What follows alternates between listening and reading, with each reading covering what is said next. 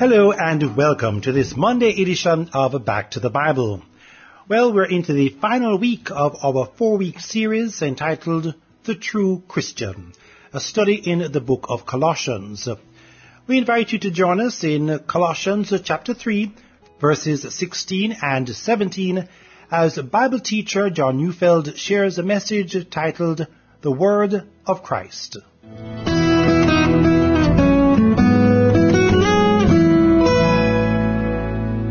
Because the passage we study today is, in my estimation, so important to the contemporary church, I've chosen to take an entire teaching session on just two verses. Colossians 3:16 and 17. Let the word of Christ dwell in you richly, teaching and admonishing one another in all wisdom, singing psalms, hymns, and spiritual songs with thanksgiving in your hearts to God. And whatever you do in word or deed, do everything in the name of the Lord Jesus, giving thanks to God the Father through him. See, my sense is that we're living in a very critical time in the life of the church. Some of the ancient forms that have always been a part of the Christian church, such as public reading of Scripture, public prayers, following the instruction of 1 Timothy 2, 1 to 4, confessing our faith together, as well as confessing our sins, along with the things that are mentioned here in Colossians 3, 16 and 17. I fear we're in danger of allowing these things to fall away, and in its place, we've stressed performance-based music along with need-based preaching under the general rubric of a seeker-sensitive or need-based church. But are these matters of preference or are these matters of scripture? And I don't feel that in the time I've allotted I'm going to discuss this matter thoroughly, but I do think Colossians 3:16 and 17 needs to be examined by every contemporary church today. For in these two short verses, we do set the stage for more than we had ever imagined. So let's remember our context before we dive right in. Paul has been warning the Colossian church about false teachings that vie for their attention. Fix your eyes on Christ, he says. Know that if you understand the supremacy of Christ over all things, then religions, philosophies, human traditions, and legalistic demands of the various false teachings around you, those things will lose their appeal over against the preeminence of Christ. And then Paul moves from that, from those warnings, to the lifestyle of the Christian. Put off the clothing of your former way of life, he says. Reject the clothing of everything from sexual immorality to slander and anger. Instead, he says, put on the new clothing of your new life. The clothing of compassion for others, humility, love. That is, when you come to Christ, you need to adopt uniquely Christian virtues. And I feel I must stop here and point out that helping Christians understand Christian virtues, that's almost disappeared from today's Christian language. But Paul clearly taught how Christians ought to behave, which virtues they were to put on, or which virtues were to mark their lifestyle. And then Paul ends this section on Christian virtues by explaining how those virtues actually work within the context of the local Christian church. Love must be the governing virtue of all that we do. That is, the virtues that Paul has been speaking about govern the way the local church is supposed to function. And then having said that, Paul moves from there to the actual interaction within the church. Notice there's one overall instruction, one overall command. It's the command to let the word of Christ dwell in you richly. And that's where the passage starts today. So let's start. We need to begin by asking, what is the word of Christ? Some have suggested that it refers to words that come from Christ in the form of prophecies or some revelation of Christ. But that's hardly possible in the context. After all, the book begins by Paul insisting that he's an apostle of Christ. That is, he is the one who's been directly trained by Christ and consequently on the basis of that fact that Christ has personally trained him, he is given permission and the obligation to speak on behalf of Christ. And furthermore, as we've already noted, Paul has then trained Epaphras, and Epaphras was directly accountable to Paul, and it was Epaphras that had brought the gospel to Colossae. That is, the word of Christ did not come to Colossae because of personalized or private revelations. Rather, it came through spokesmen who had been both trained and duly authorized by Christ himself. So what's the word of Christ? Well, the phrase is best understood as the word the Colossians had received about Christ. That is, this congregation was to be constantly reminded of what Christ taught, as well as the implications of his teaching within the congregation. So let's see if I can tease that out.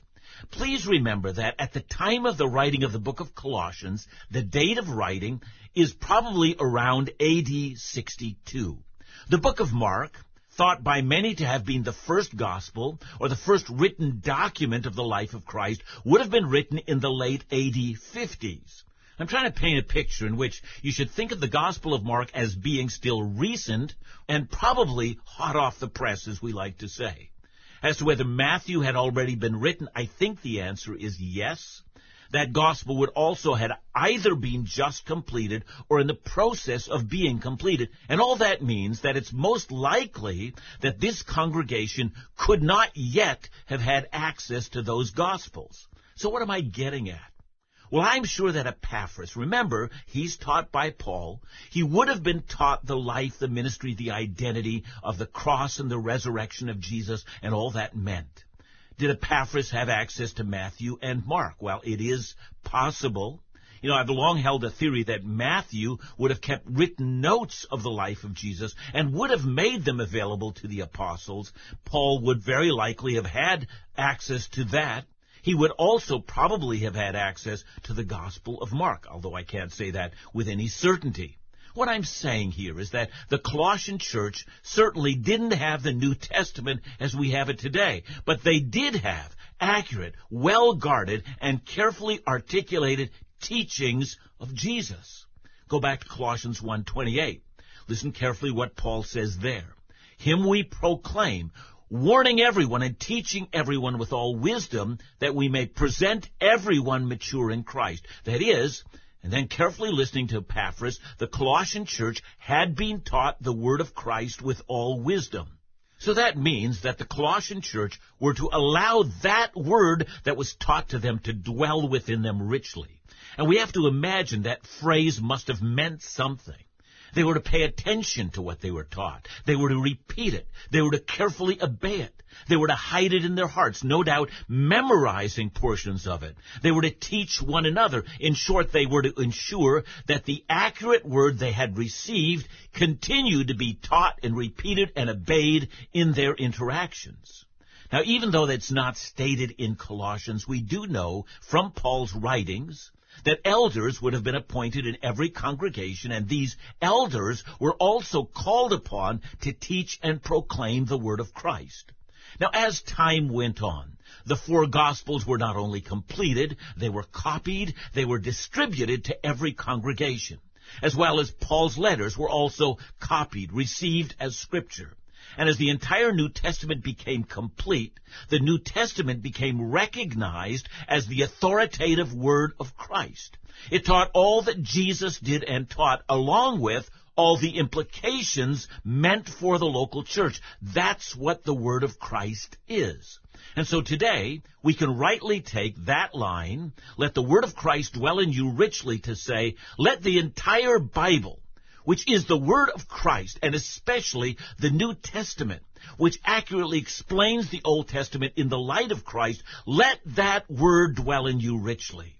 Well, now how do we do that? And the answer is, we do that as we teach one another in all wisdom. Teaching in wisdom must mean teaching it in such a way that you know how to apply this to your life. And I say that because the very definition of wisdom is skill in living. Teach the New Testament and the entire Bible in such a way that people know how to live this thing out. And what does that mean? Well, it means that the elders of any church, and if, if you're not familiar with that language, elders are pastors. Let the pastors so instruct the congregation the words of Scripture so that the church can know Christ and to live out Christ in their daily lives. That then assumes that the teaching function of the church is expositional. The task of teachers in the local congregation is to go through scripture, word for word, line by line, paragraph by paragraph, chapter by chapter, and so to teach it that the congregation is talking about Christ and knowing how to live that out. Let me state it even more plainly. The teaching function of any local church is not supposed to help you how to lose 50 pounds or how to feel better about yourself and accomplish your goals or how to interact with the philosophies of our day. No, no. The local church is to let the Word of Christ the content of the New Testament dwell within them so richly that they're talking about it and living it out. I know that sounds simple, but that basic pattern must not be interrupted. And I fear it is in danger of being interrupted in our day.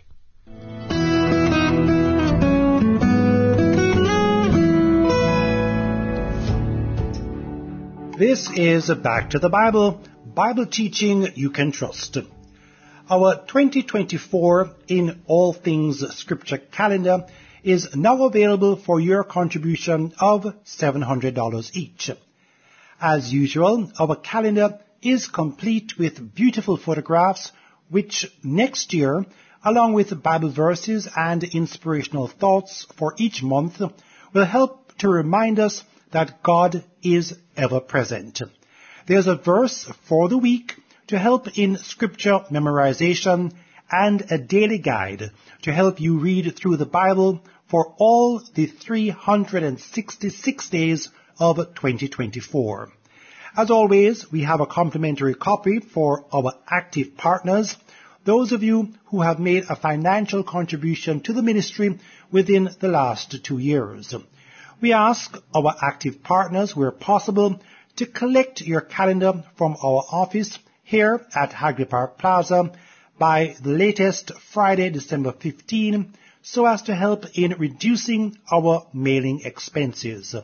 That's our 2024 scripture text calendar available at our office located at shop number 22, Hagley Park Plaza, Kingston 10 for your contribution of only $700 each. Please plan on getting your calendar early as supplies are limited. Now, as we get back to the Bible, here once again is Bible teacher John Neufeld, who, by the way, will be back in Jamaica early next year.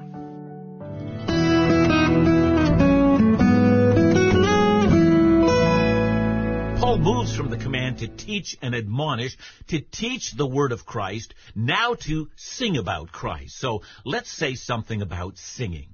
Singing has long been a part of the people of God. But sometime, and it's hard to say exactly when, but singing in the Middle Ages Roman Catholic Church stopped being a part of the worshiping community. People stopped singing and simply watched the liturgy being performed by trained priests and singers chants and formal songs were sung, but it was all done on the stage. The common people never participated, they just watched. One of the things that the Reformation brought was the revival of congregational singing, or the revival of the singing of the people of God. It would be a fascinating study indeed to discover why it is that singing so deeply speaks to the human soul. You know, I've noticed that, you know, if I memorize scripture, that's hard work. But if I sing scripture, I simply remember it with ease. And furthermore, I find that when I sing, my emotions, as well as my willingness to act and believe, is excited. It's as if they wake up. Music and singing is surely one of God's great gifts to His people. Think of how often singing is spoken of in the Psalms. Psalm 511. Let all who take refuge in you rejoice. Let them ever sing for joy. Psalm 9 verse 2, I will be glad and exult in you. I will sing praise to your name, O Most High. Psalm 13 verse 6, I will sing to the Lord because he has dealt bountifully with me. And Psalm 21:13, be exalted, O Lord, in your strength. We will sing and praise your power. You know, we could go on and on, but did you notice there are psalms that say, I will sing? And there are others that say, we will sing. That is, singing is both individual, performed by an individual, prayer and worship, but it's also part of the corporate experience of God's people. We believe and know that God has given singing as a gift, as a vehicle for God's people to worship. How sad then, especially in our day when increasingly we see entire congregations called upon to stand during worship, a performance band then plays at a performance level, and the majority of the people in the congregation simply watch. And if you don't believe me, do what I do. Just look around you. People are not singing. Why is that? Given that it's a scriptural command in both the Old and the New Testament? Let me suggest some rather obvious reasons. One is simply volume. We simply set our instruments so high it really doesn't matter if anyone sings. Indeed, it makes no difference whatsoever. So whether they sing or not won't make a difference. What's happening on the stage overwhelms the singers, and whether they sing or not, it's up to them. It's a personal choice, but it doesn't matter. And the second reason is because many of the songs are unsingable anyway. They're either set in a key that the majority of the congregation can't sing, or they have a style that only works for professional singers and are not meant as a part of communal singing. So here's a little test. You can perform it anywhere. Imagine a summer evening. Your Bible study group is meeting outdoors. It's a campfire. You wish to sing. There are no instruments, or maybe there's one guitar. Can you still sing what's sung in church? And if not, I tell you, those songs weren't meant for the corporate life of the people of God. If you can't sing them together without instruments, they're not meant for singing. And I've told this story before, but it bears repeating. My wife is a clinician in a hospital. One day, attending to a dying woman, she heard that woman singing a hymn. My wife simply went over to her, took her hand, and sang alongside of her. Two women who had a common bond in the Lord, holding hands, singing something they both knew that can be sung. And my question is, we're setting the stage so that the next generation, when they also are on their deathbeds, may not have a song to sing because they've not been taught a singable song? It's an important question to ask. The next question is one that we find in this text. It's in Colossians 3:16. It's the content of our singing. I once heard Al Mohler say that, you know, some of the contemporary music has so little theological content to it, it's not even possible to accuse it of heresy. It just doesn't have enough content. Look at what Paul commands the congregation at Colossae to sing. First, he says, sing psalms. Takes no imagination to know what that means. The book of Psalms contains the hymn book for ancient Israel. Compiled in five books from five time periods in her history, Israel had 150 psalms of worship, and no doubt the early church simply put music to ancient psalms. We're commanded to sing psalms, so why wouldn't we? When we sing psalms, we're singing the worship songs inspired by the Holy Spirit. Many congregations have gone months or years since they last sang a psalm together. Never mind singing one every time they meet together. See, in order to be biblical, I can't imagine not having psalms, singing psalms as a part of worship. A second category that Paul gives is hymns. And here we should exercise caution. We shouldn't jump to the conclusion that this means singing out of the hymn book. Look, there was no hymn book when Paul wrote this passage in Colossians. And as far as I can tell, the first hymn books were published in the 1500s. You see, what then does Paul mean when he says we should sing hymns? I've already pointed out from our study in Colossians that I, have thought that this book itself contains a Christian hymn. That hymn is found in Colossians 1:15 and following, and it starts, He is the image of the invisible God, the firstborn of all creation. Now, many Bible scholars are convinced this indeed was an ancient Christian hymn. There are other places in the New Testament where scholars also see evidence of hymns and other places in Philippians chapter 2. He was in the form of God, but did not count equality with God a thing to be grasped, but made himself nothing, taking the form of a servant and humbling himself to the point of death, even death on a cross. Now if that's right, then we're seeing a theme developing. All the hymns that we find in the New Testament are the singing of the great Christian doctrines. Now in the past, since the creation of the modern hymn book, the singing of doctrines has been central to Christian singing. So let's go to the third category, singing spiritual songs. What can that mean? Well, we can't say that with absolute assurance, but I think it's in either one of two categories. It seems to me it might refer to simply songs of adoration, or it could also simply be possible that we're singing words of Scripture. They are spiritual revelation of God. Now, now think about that. And once we understand this to be the command of the worshiping community of God, we can see how far we've drifted today. Sometimes we're singing songs from very gifted musicians, and yet they come from sources that are, and I should say it there, some of the sources are heretical. But lest you think that I'm just pining for the good old days, I'm not.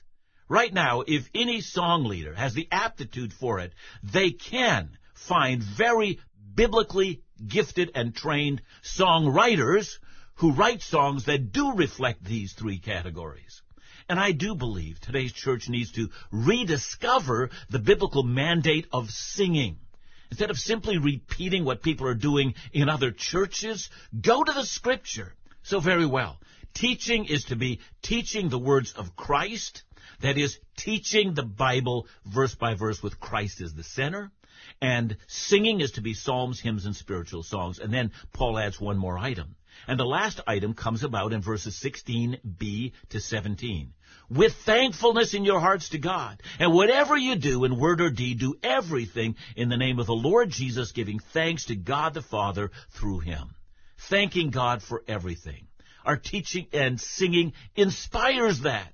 And whatever we do, do it in the name of Jesus. That is, whatever we do, we do it to His glory. Whether at home or at work, whether eating or drinking whether taking an evening walk or taking time off for a vacation, whether it's attending worship with believers or attending a board meeting at work, we have learned that all activity is under the lordship of Jesus. That's what our worship and our teaching has taught us.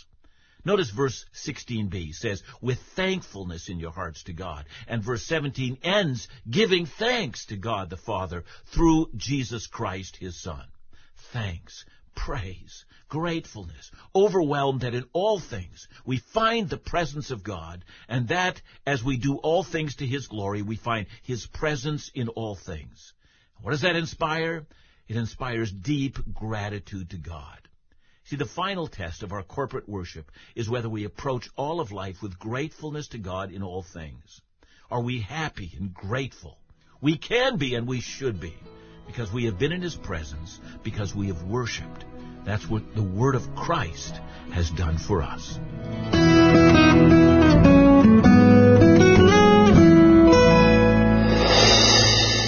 Thanks so much for your message, Dr. John. Uh, let me ask you this. Do you think we need a reformation in how we do worship?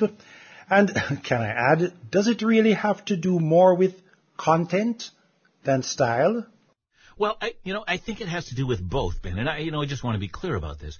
Obviously, it has to do with content. I mean, I think we should go back to singing those kind of things that are either, you know, psalms, as I've already said, uh, or scripture, or uh, singing the great doctrines of the faith. We, we've got to just stop, you know, singing all the tripe that we sometimes sing. But I think there's something about style too if we only sing those kind of songs that are difficult for a congregation to sing, um, you know, we don't put singing into our hearts. We don't sing it when we're at other places. So I think we're going to have to look more, and we're going to encourage, you know, people who lead worship to look more about, you know, are the kind of things that we're singing both theologically true, but are they also singable that invite people to sing? I mean, teach people new songs, yes, but make sure that those songs are songs that they can sing in a key that they can sing. I mean, all that stuff also makes a part of the singing community of God.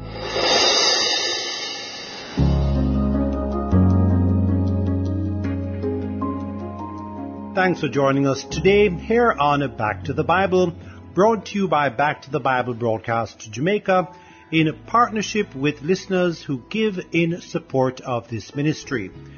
Our office is located at shop number 22, Hagley Park Plaza, Kingston 10.